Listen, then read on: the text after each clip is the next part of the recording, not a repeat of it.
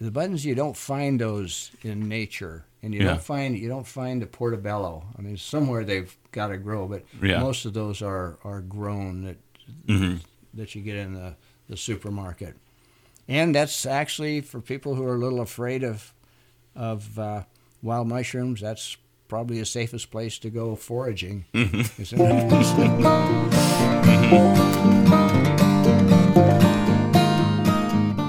You're listening to Your Wild Place, a podcast from the Friends of Scotchman Peaks Wilderness. I'm your host, Jack Peterson. Don Childress is our guest this month, and the topic is mushrooms. We're talking about foraging, which is a popular hobby around here. I've never been out hunting for mushrooms, but after talking with Don, I'm determined to give it a try. If you've been curious about it, this is a good introduction. Here's Don Childress.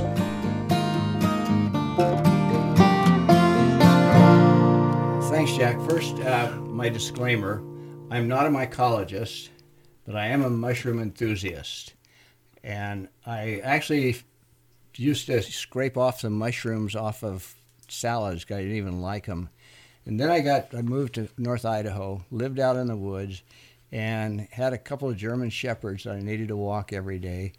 So as I was walking them, I'd always run across these mushrooms, and I didn't know anything about mushrooms, but always wondered about them. So I started learning a bit about them, and I uh, now my attitude is that foraging is kind of a walk in the woods with a purpose, and it's like a I liken it to an adult Easter egg hunt. It's just a lot of fun to find those things, and I've also learned to like eating them. So I, I I'm learning new recipes all the time. So, what is a mushroom exactly? Uh, the mushroom is the fruiting body of a microscopic fungi that produces and distributes spores.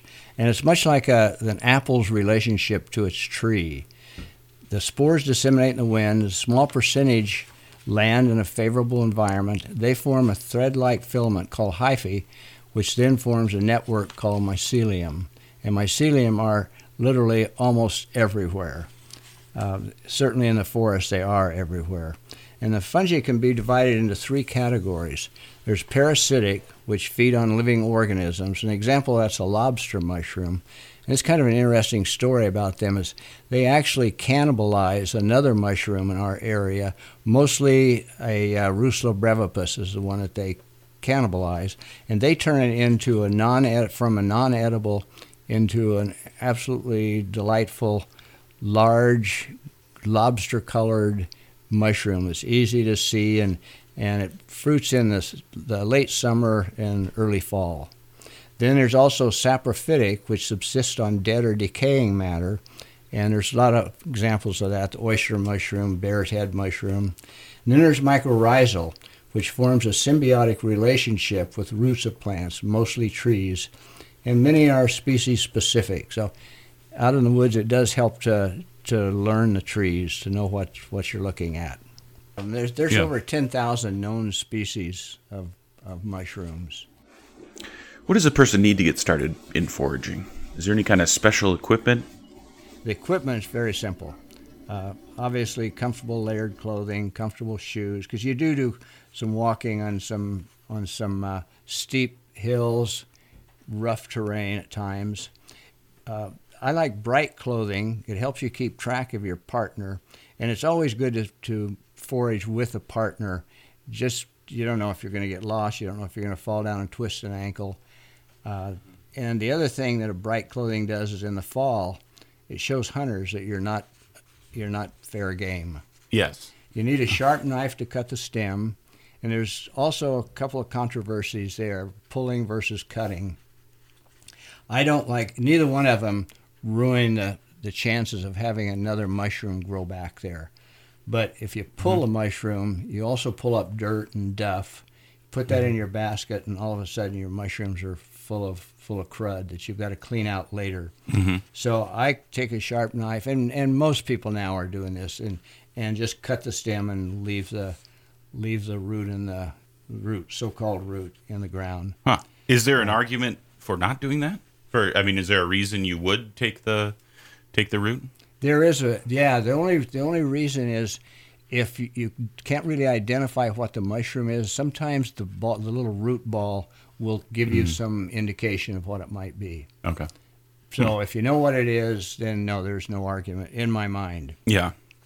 You also want to have a soft brush available, and as a mushroom pushes up through the duff, it can get a, a ton of crud on it. You want to brush that off. It's a lot easier to do it out in the woods before you put it in your basket than wait till you get home and have five pounds of, of mushrooms that you've got to clean all at once and then take care of. Uh, you know, water bottle, a compass is good. I find that most most of the mushrooms are on a north or east facing slope. I think the south and west facing slopes are hotter Yeah. and, and just don't have the same mycelia that the that the cooler slopes do. You want a basket or a container with a soft mesh bottom, which allows debris and spores to escape as you walk along. And that's kind of controversial too. Do the spores really gonna? Are you gonna really spread spores? And some books say, yeah, you really are, and others say, no, the wind's gonna take care of disseminating any any spores. Is there a like a special mushroom hunter's basket, uh, adver- marketed as such, or what do you, what do you use uh, for your basket? Uh, I I have a one that I actually made, and it's a it's it's a soft sided basket with with a mesh bottom, and I like to have the mesh bottom. Uh, I used to use a basket. I found it just cumbersome carrying. Uh, this I can I can throw it over my shoulder. Or I can. It's just easier for me in, in the woods. But either one of those work. It typically, traditionally, I think it's been a, a hardwood basket that that the shroomers have used. Mhm. Uh, you want a camera. You want a field guide. Uh, just uh, if you find one that you don't know and you want to look it up, that's a good time to do it. Uh, I use the National Audubon Society, is- and then David Arora also has a field guide. So both of those are small enough to fit into a pack and, mm-hmm. and go with you. If you're looking for just one species and you're really into getting that, mm-hmm. you focused on that, then you might not want to have one. But but I, I like to learn. I like to mm-hmm. every time I go out, I want to learn one or two new species of mushrooms, and that way I'm not kind of I'm not overwhelmed when I'm trying to learn five thousand of them. Uh, you, you want paper bags. If you get too many in your basket, you want to dump them in something. You don't want to put them in plastic because plastic is going to will they'll just deteriorate in no Yeah. time in plastic. But a paper bag they breathe and and they'll stay okay. And I like a walking stick too. I can poke at things and going up a steep hill it helps my old bones get up there. If you're new or inexperienced to foraging, how do you learn to identify which mushrooms to harvest? Probably the best way is to go with someone who knows what they're doing. Yes. and be, be tutored. That's that's the number one way. That's sometimes hard to do. Uh, some mushroomers are are pretty uh, secretive about where they go. It's like people with their their huckleberry patches. They'll show you their huckleberries, but they won't tell you where they got them. And uh, uh, another way, probably really a good way, is to join a mushroom society. And in our area, it's the North Idaho Mycological Association. It's Tim Gerlitz uh, runs it, and he's a very, very capable man. And they uh, they meet on. And I haven't looked this up in a while, but they meet on three months in the spring and three months in the fall, and I believe it's the first Wednesday of the month that they meet in Coeur d'Alene. And mm-hmm. they also have a, a foray or two to go on, and that's that's a really good way. He's he's very knowledgeable.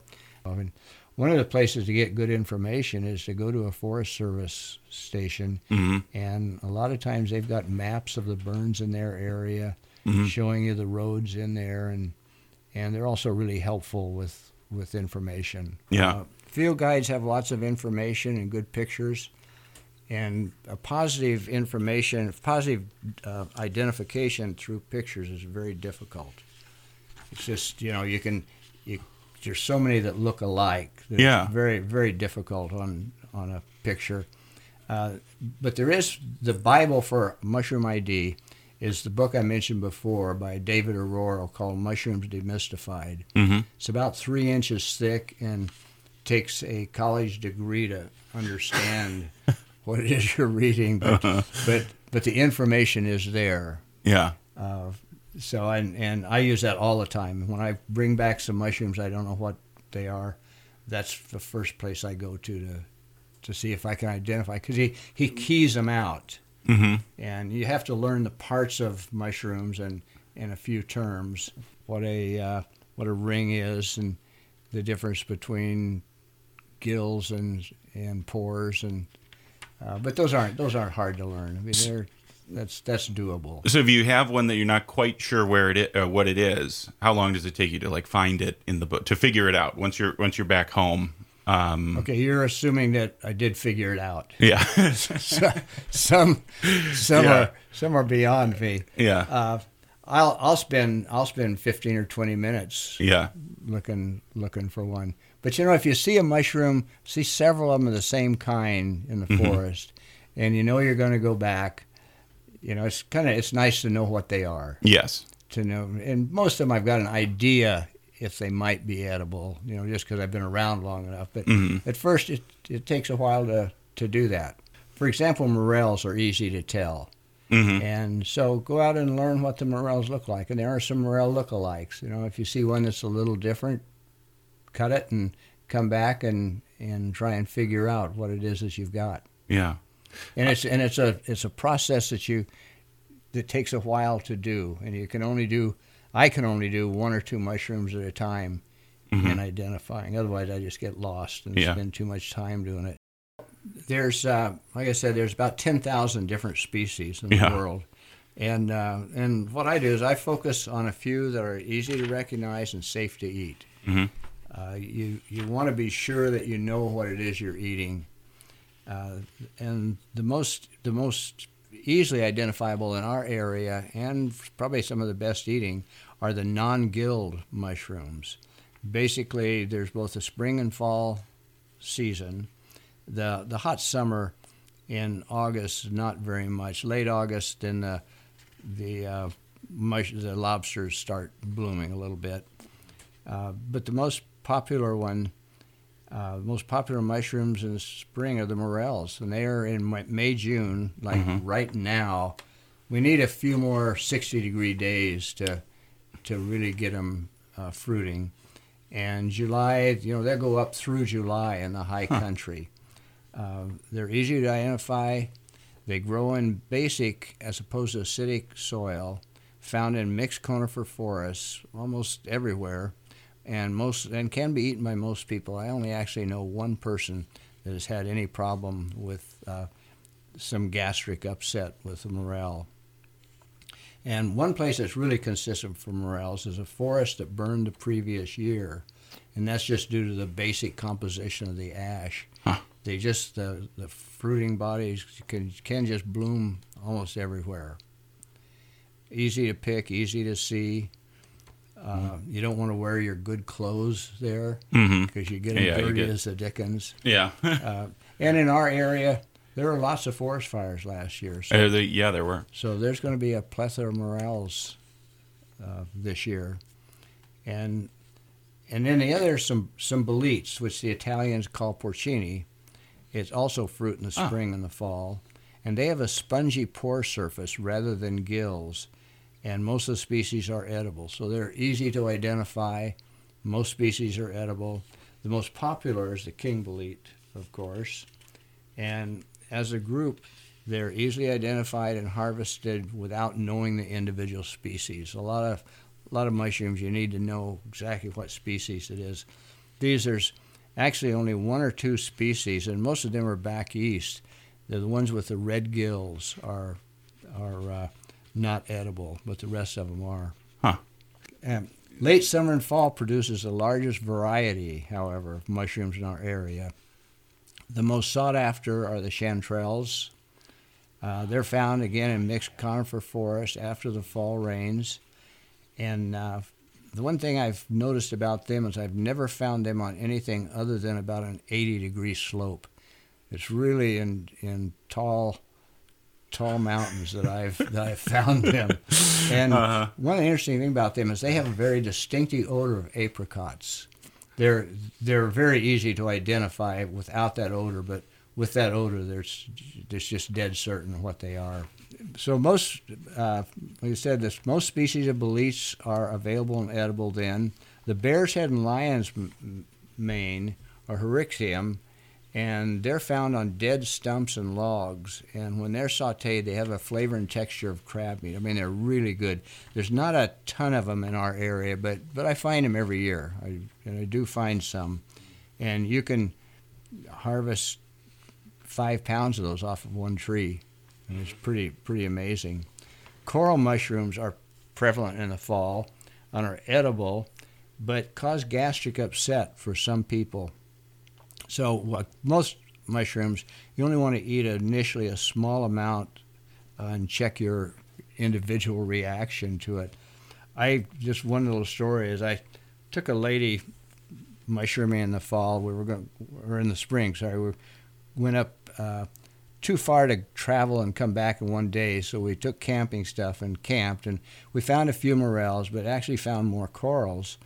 So I was making a salmon dinner, really trying to impress her. Making a salmon dinner, martini, little wine with dinner, and uh, and the morels went down fine.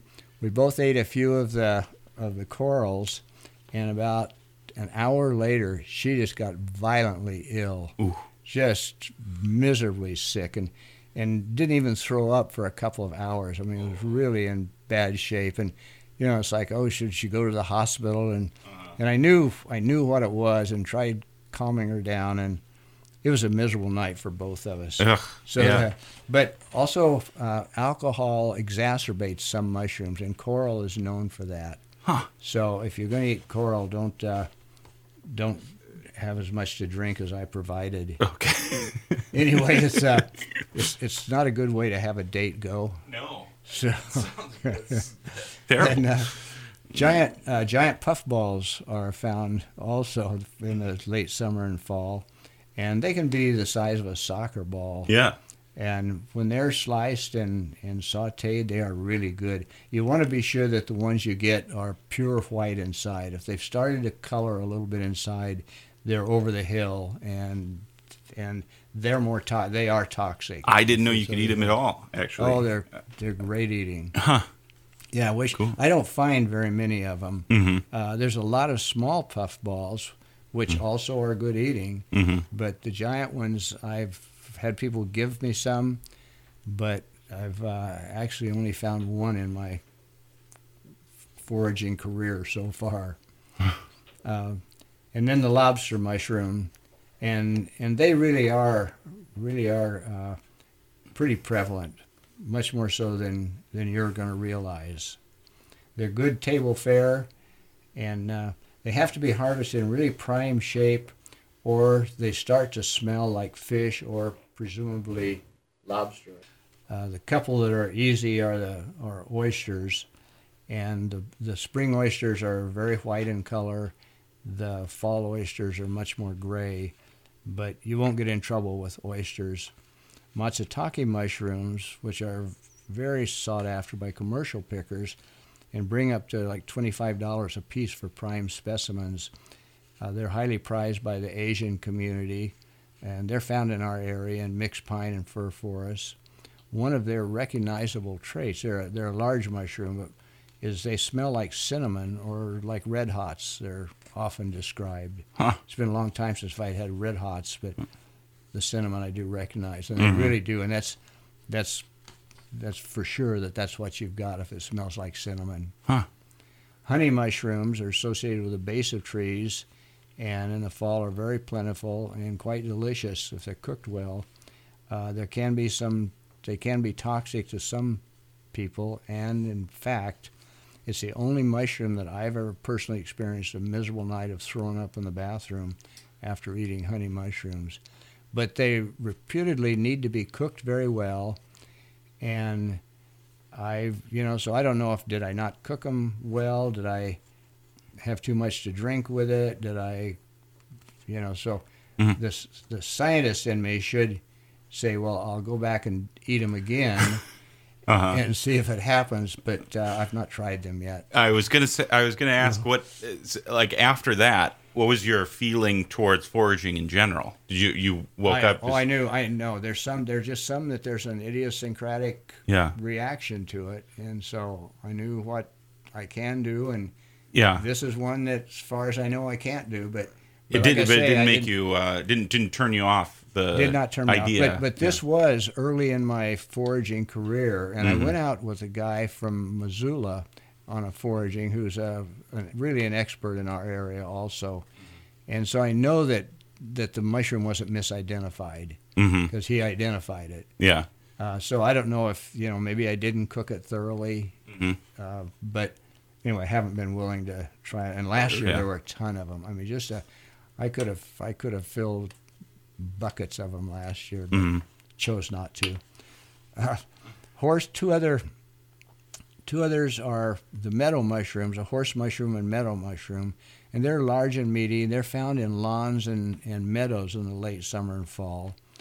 Uh, as they mature, they'll have brown gills and a brown spore print.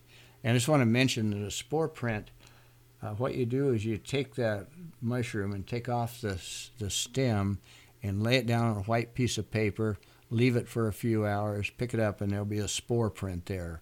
Huh. It'll show you the color of them, and and if you've got a microscope, you can see the the uh, size and the and the shape of them also, which is sometimes important. So these uh, and I and I do that. You know, if Yeah. I've got one that I don't know, I'd make a spore print of it. I don't find it overly helpful because there's a lot of white spore prints. You know, Mhm. A lot of a lot of them have white, a lot of them have brown. But but if I think it ought to be white and it turns out brown, you know, then I know that it's not what I thought it was. There. Yeah. Uh, one thing, one caveat: when they're found in lawns, they're easy to see, easy to pick, but because of the chemicals and fertilizers, mushrooms really pick those things up. Uh-huh. So if it's in a lawn, I don't eat it. Yeah. Even mostly alongside of a road, I don't eat it, just for this for the same reason. Yeah. Uh, and the meadow mushrooms belong to the genus the Agaricus, which is the same as the button and the portobello, the portobellos that we find in stores. Yeah. So, uh, um, so you come home with uh, a bunch of mushrooms. What? What next? And uh, I mean, you can't eat all the mushrooms you, You get. can't I eat don't them all at imagine. one time. No, exactly. Having said yeah. that, a fresh mesh mushroom is really the, the best flavor, yeah, but you can't eat them all at one time. yeah. So what do you Uh, do? And well, when I'm when I'm cooking, I'm Mm-hmm. a pretty basic cook, and I saute most of mine in butter. hmm Uh, used to use garlic, which a lot of the books say you should do. I find the garlic overwhelms the mushroom, and so I don't do that Mhm. anymore. But most of them can be dried, can be dried, and you can dry them in a. Uh, I like to use a screen outdoors if it's a nice day, and it takes me about two days to totally dry them, and they should be so dry that they just they're brittle that they just crack in two when you when you try to bend them. But not a. That's no machine or anything. I, Or I, I have, just I put 'em have, on a- I have, I went to the thrift store and bought some screens, and Uh-huh. I just put them on a screen so they're getting air underneath and Yeah, and air on top. and they will. Ju- and that's all it takes for them to Yeah, dry to, out. to totally dry. Wow. totally dry. Okay. Or or you can use it in a, a dehydrator. You Yeah. know, there's all kinds of dehydrators to do. Uh, when they're properly dried, they you can put them in a in a uh, quart jar and screw it down tight, Mhm. and they'll last for 25 years or more. Wow. I've had I've had some that I've had probably 10 years that I don't eat very much, but once in a while I'll pull them out and they're just as good as they were when I put them in. Wild. Uh, Uh, But there are some, like chanterelles, which don't dry and reconstitute well. uh-huh. When you do that, they're real they're real tough. So the way to handle those is to slice them and saute them about halfway, hmm and then let them cool. Put them in plastic bags and freeze them, Ah. and then bring them out, thaw them, and finish sautéing them. And they do well that way. And there's actually quite a lot of mushrooms that, to do that. And, and uh, I put them in plastic bags as much as either I can eat or if, if there's two of us, then I'll have some that have double that Yeah. amount. So anyway, just pull them out and finish sautéing them, and which basically means just to warm them, Yeah. and they're they're very tasty. Um, uh, and th- then you can do that with a lot of different mushrooms. There's a lot of them you can the- do yeah. that with. Yeah, Uh, the the morels are the are the ones that we dry in the air Mm-hmm. totally. Lobsters I dry in the air. Uh, I dry oysters in the air, Mm-hmm. uh, but most of the others, then I'll I'll partially cook. Cool. Uh, there are some rules to eat to follow while you while you're eating wild mushrooms, Yeah. and so I'm going to read these off. One Okay. is to triple check the identity. Yeah. You want to be absolutely certain what you're eating. You want to make sure the, ins- the mushrooms are fresh and not full of insects, because both of those Mm-hmm. will t- will taint taint a mushroom. Uh, you want to keep them refrigerated until eaten because they deco- decompose really readily. Uh-huh. Uh, you want to save one mushroom just in case you have a reaction. If you have to go to the hospital, Oh. it's good. It's good for them to know exactly what it is. Sure. You know, Okay. this is an Mhm. unlikely event that, but Yep. still. Uh, you want to cook all wild mushrooms very thoroughly, and uh, initially eat just a few to, to see if you have Okay. any GI Yeah. Yeah. upset. Yeah. Okay. So You see know, if, Mm-hmm. after a couple hours you haven't had it, then you're you're going to be okay with it. yeah. But don't don't pig out on them and then get really sick. Yeah. because, because that really happens. And the other thing is drink alcohol moderately when you're eating mushrooms, because Uh-huh. actually quite a lot of them do have do have a reaction, or, or the reaction is heightened by alcohol. Would you say most mushrooms that you're going to see out there are poisonous? Most are edible, or what? Um, Actually, there's very few truly poisonous mushrooms. oh, really? Yeah, there are a few. I mean, when you run across the names like Destroying Angel and Death Cap, you shouldn't be too surprised about that. Yeah. Um, and those are from Amanitas, which we have around here a lot. Huh. Uh, so Okay. that's, uh, but but most of them, the most of the mushroom poisoning that you hear is just an intestinal gastric upset that'll last for a day or two. hmm It's just, uh, but some people also can have an allergic reaction, like you can to peanuts or Mhm. shellfish. You know, it's the same same type of thing. Yeah. The amanita is. I want to say a little bit about that because everybody around here sees the amanita. It's a large mushroom. It's kind of an orange or salmon colored on the top with little Mhm. white dots on it, Mm. and it's really pretty. I mean, anytime I have people bring me one, probably five times a year, Uh-huh. to say, "Is this edible?" Uh-huh. and unfortunately, it's not edible. There is one or two uh, in that genera that are edible, but I don't know which ones they are. And it's, you know, as far as I'm concerned, all of them are toxic. Yeah. Most of them are. And there's also some false morels. Uh, there's some called a verpa and half-free morels that look exactly like a morel, shaped a little bit different, but the the wrinkly cap is the same. And and some people some people eat them. I, I have eaten them in the past, but a lot of the books say with time they become toxic. That Okay. They, that they have a uh, that there's a toxin that builds up in you. So I I leave those alone. And the others there's a brain.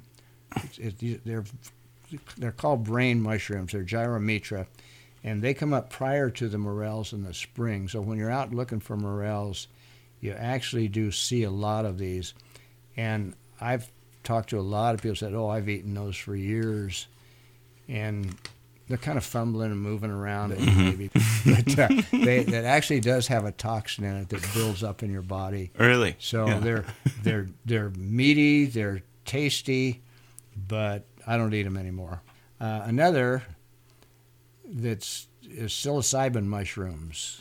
They're hallucinogenic. I've heard of those. Yeah. Yes. Uh-huh. You probably have experienced those. I, They uh, they're hallucinogenic. They grow in our area, and they look like a myriad of other small gill mushrooms, and I haven't identified any Oh, yet. I mean, there's I may have, but they look like they look like a whole bunch of other small gilled mushrooms, and I don't I haven't taken the time to figure out how to how to learn learn what they are because I'm I have enough ha- bad habits. Yeah. and there's a a whole host of mushrooms. They're called LBMs, and they're little brown mushrooms hmm and they're just ones that you look at them and there's just there's no meat to them. There's nothing there. Yeah. So it's like why why bother? So unless you were intentionally uh, Correct. right looking Unless you for knew what they were and Uh-huh. and had a you know had a uh, party coming up, you would probably just leave them alone. So, as far as your desirable edible mushrooms, where do you go to find them? What kind of spot should our amateur mushroom hunter be looking for? Most uh, most of the foraging in our area takes place in a mixed conifer forest, which we have a lot of around here. So if you have Yeah. a, if you find a uh, an all pine forest, for example, uh, I I wouldn't bother going there. I mean, there's just not that's that's pines are not uh, typically where you're gonna you're gonna find them. There's Huh. there's some in in other areas, but around here I haven't found any. I don't find many under pine trees. hmm But in both uh, burn and natural forests, like I said, mentioned, I've got better luck searching the north and the eastern facing slopes. But you know, it's funny. You find mushrooms wherever they grow. I mean, the mycelium are pretty much everywhere, and they fruit when the when the moisture and the temperature conditions dictate. hmm So it's surprising where where you find where you'll find these. I I had uh, uh, in front of my yard one time. One I drove by all the time. I looked down one day and there were about twelve uh, morel mushrooms just right at the edge of. It was not in a in a lawn, but it was in the edge of the yard. Yeah. And so I went out to pick them, and they were all they were all really mature. They were just, they were something in the woods I wouldn't pick, and so I decided to leave them, thinking that okay, I'm going to have a lot of mushrooms there next year. And I lived in that place for another five years, and there never mushroom Ah. never grew there. So I, I don't know. I mean, they're they literally are are where you where you find them. Yeah. You know, a question is often asked. It will be, is touching a non-edible mushroom going to hurt me? Yes. And the answer is no, unless you ingest it. Oh, Uh, that's nice. In fact, a popular way to test a mushroom is to take a small bite and test it, taste it. You know, see if see if it's bitter. Um, you, you always want to spit it out. You know, if Uh-huh. you don't know what it is, you don't want to swallow it. But the taste as well as the smell can help you with identification. Huh. I went out uh, last week. What day was it? Maybe it was on Monday of this week or Sunday, last Sunday, up to the burn at Trestle Creek hmm thinking that you know maybe I'll sneak in on some early ones. Uh, they're, the mushrooms will start fruiting from a lower elevation, and as it warms up, they'll Yeah. climb the mountain and go up. Sure. So this is about 3,400 feet, and I I talked to some people who found a few mushrooms at 2,800 feet. So I thought, well, that's close enough hmm but went up there and and didn't find a one. I mean, there's still snow on the ground. The the oh, and this is something I forgot to say about most mushrooms, is they fruit somewhere between 45 and 55 degrees soil temperature, down about five or six inches, and it was the soil temperature up there last week was 40 degrees. Huh. So we've got another, you know, we've got to have some warmer days to warm that soil up before they start to fruit.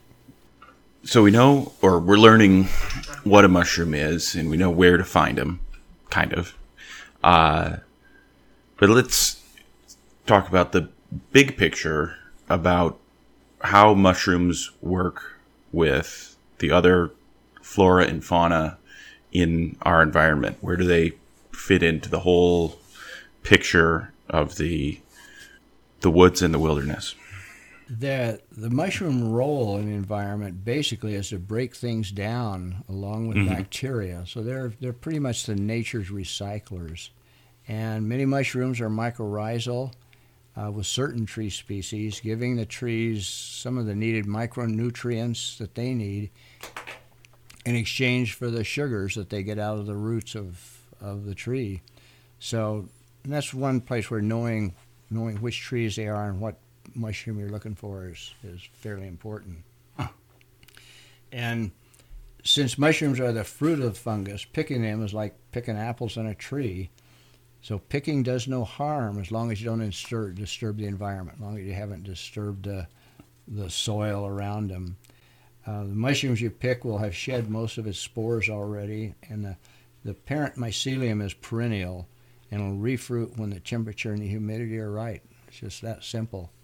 Huh. So it's not like it's not like uh, you know if you if you go out and pick all of them, you're you're afraid that oh they're not going to grow back there anymore. That's just not the case. Right. There, there is a you know there's a a moral part of that is you're sharing the harvest with other foragers and with deer, bear, and mostly squirrels. Uh, so you want to be respectable and, and enjoy your time in the woods. uh, without totally clearing out the uh, the harvest area. But that's good to know that. I mean, it's. I don't think I fully understood that the first time you said it was that. Um, it's, yeah, it's not like you've just uprooted a tree or a plant and taken the whole thing, even though you looks like you've You've- taken the you've- whole mushroom. You've picked the Yeah. apple off the tree. Yeah. As long as you haven't harmed the tree, it's gonna you're gonna be fine. There's That's there are cool. commercial mushroom pickers Mhm. that go through and they pick absolutely everything. And you know, as far as anybody can tell, it, that's not harmed. Uh, Hmm. It's not harmed the environment as far as mushrooms coming in later on. Yeah. Um, is it? I mean, I don't think in even in our local grocery stores, I don't think you usually see a wide variety of mushrooms. You pretty much just see the uh, the button mushrooms, the and the Yeah, uh, the portobello. portobello, Yeah, which You- are you, see can some, farm. You see some shiitakes, and Oh, yeah. and shiitakes are are you don't find those in nature either. That they're Huh.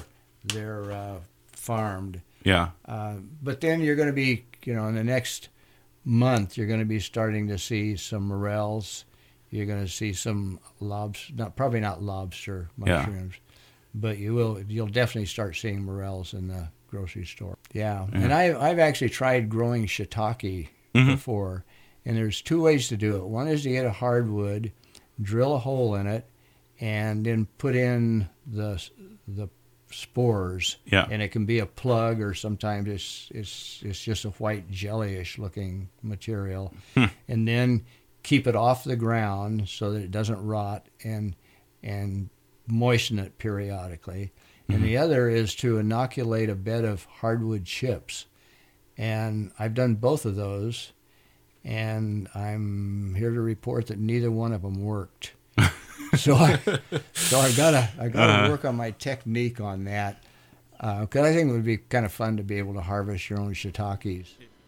Who do you see out there uh, foraging for mushrooms? What what kind of person takes up this hobby? And any uh, any surprising groups of people? Who? Oh, you know, I see a lot of families out there. It's, Uh-huh. a, it's a great it's a great thing to do with your kids, you know, because kids like getting out and running around in the forest, and Mhm. and like I say, it's like finding Easter eggs, Yeah. and and it's very enjoyable. So I do see a lot of lot of kids out there, uh, and it's not a for most if you're if you're doing a burn, it's it's not a lonely existence. There's there'll be other people Hmm. other people out there looking also, Yeah. and you know you just kind of divide up the mountain mentally and hmm and take off. Um, did we? Uh, did you have any other good um, or exciting experiences while you were while you've been out Well, foraging one of the things mushrooms? that you find that's Mhm. pretty interesting, and this is just the walk in the walk in the forest, is uh, some of the things that you pick up and find. I mean, you see, you know, woodpeckers holes around you.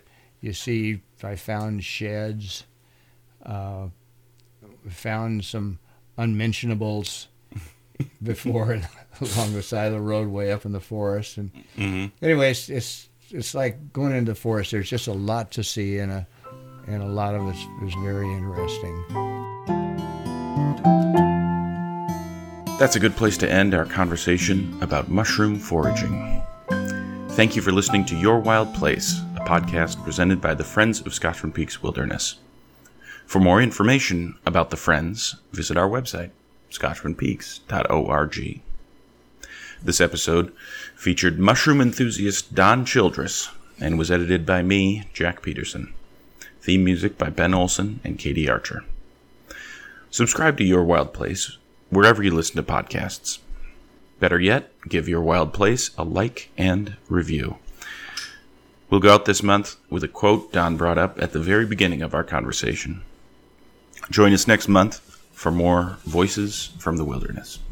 Let me just say what David Arora, who wrote Mushrooms Demystified, says of foraging.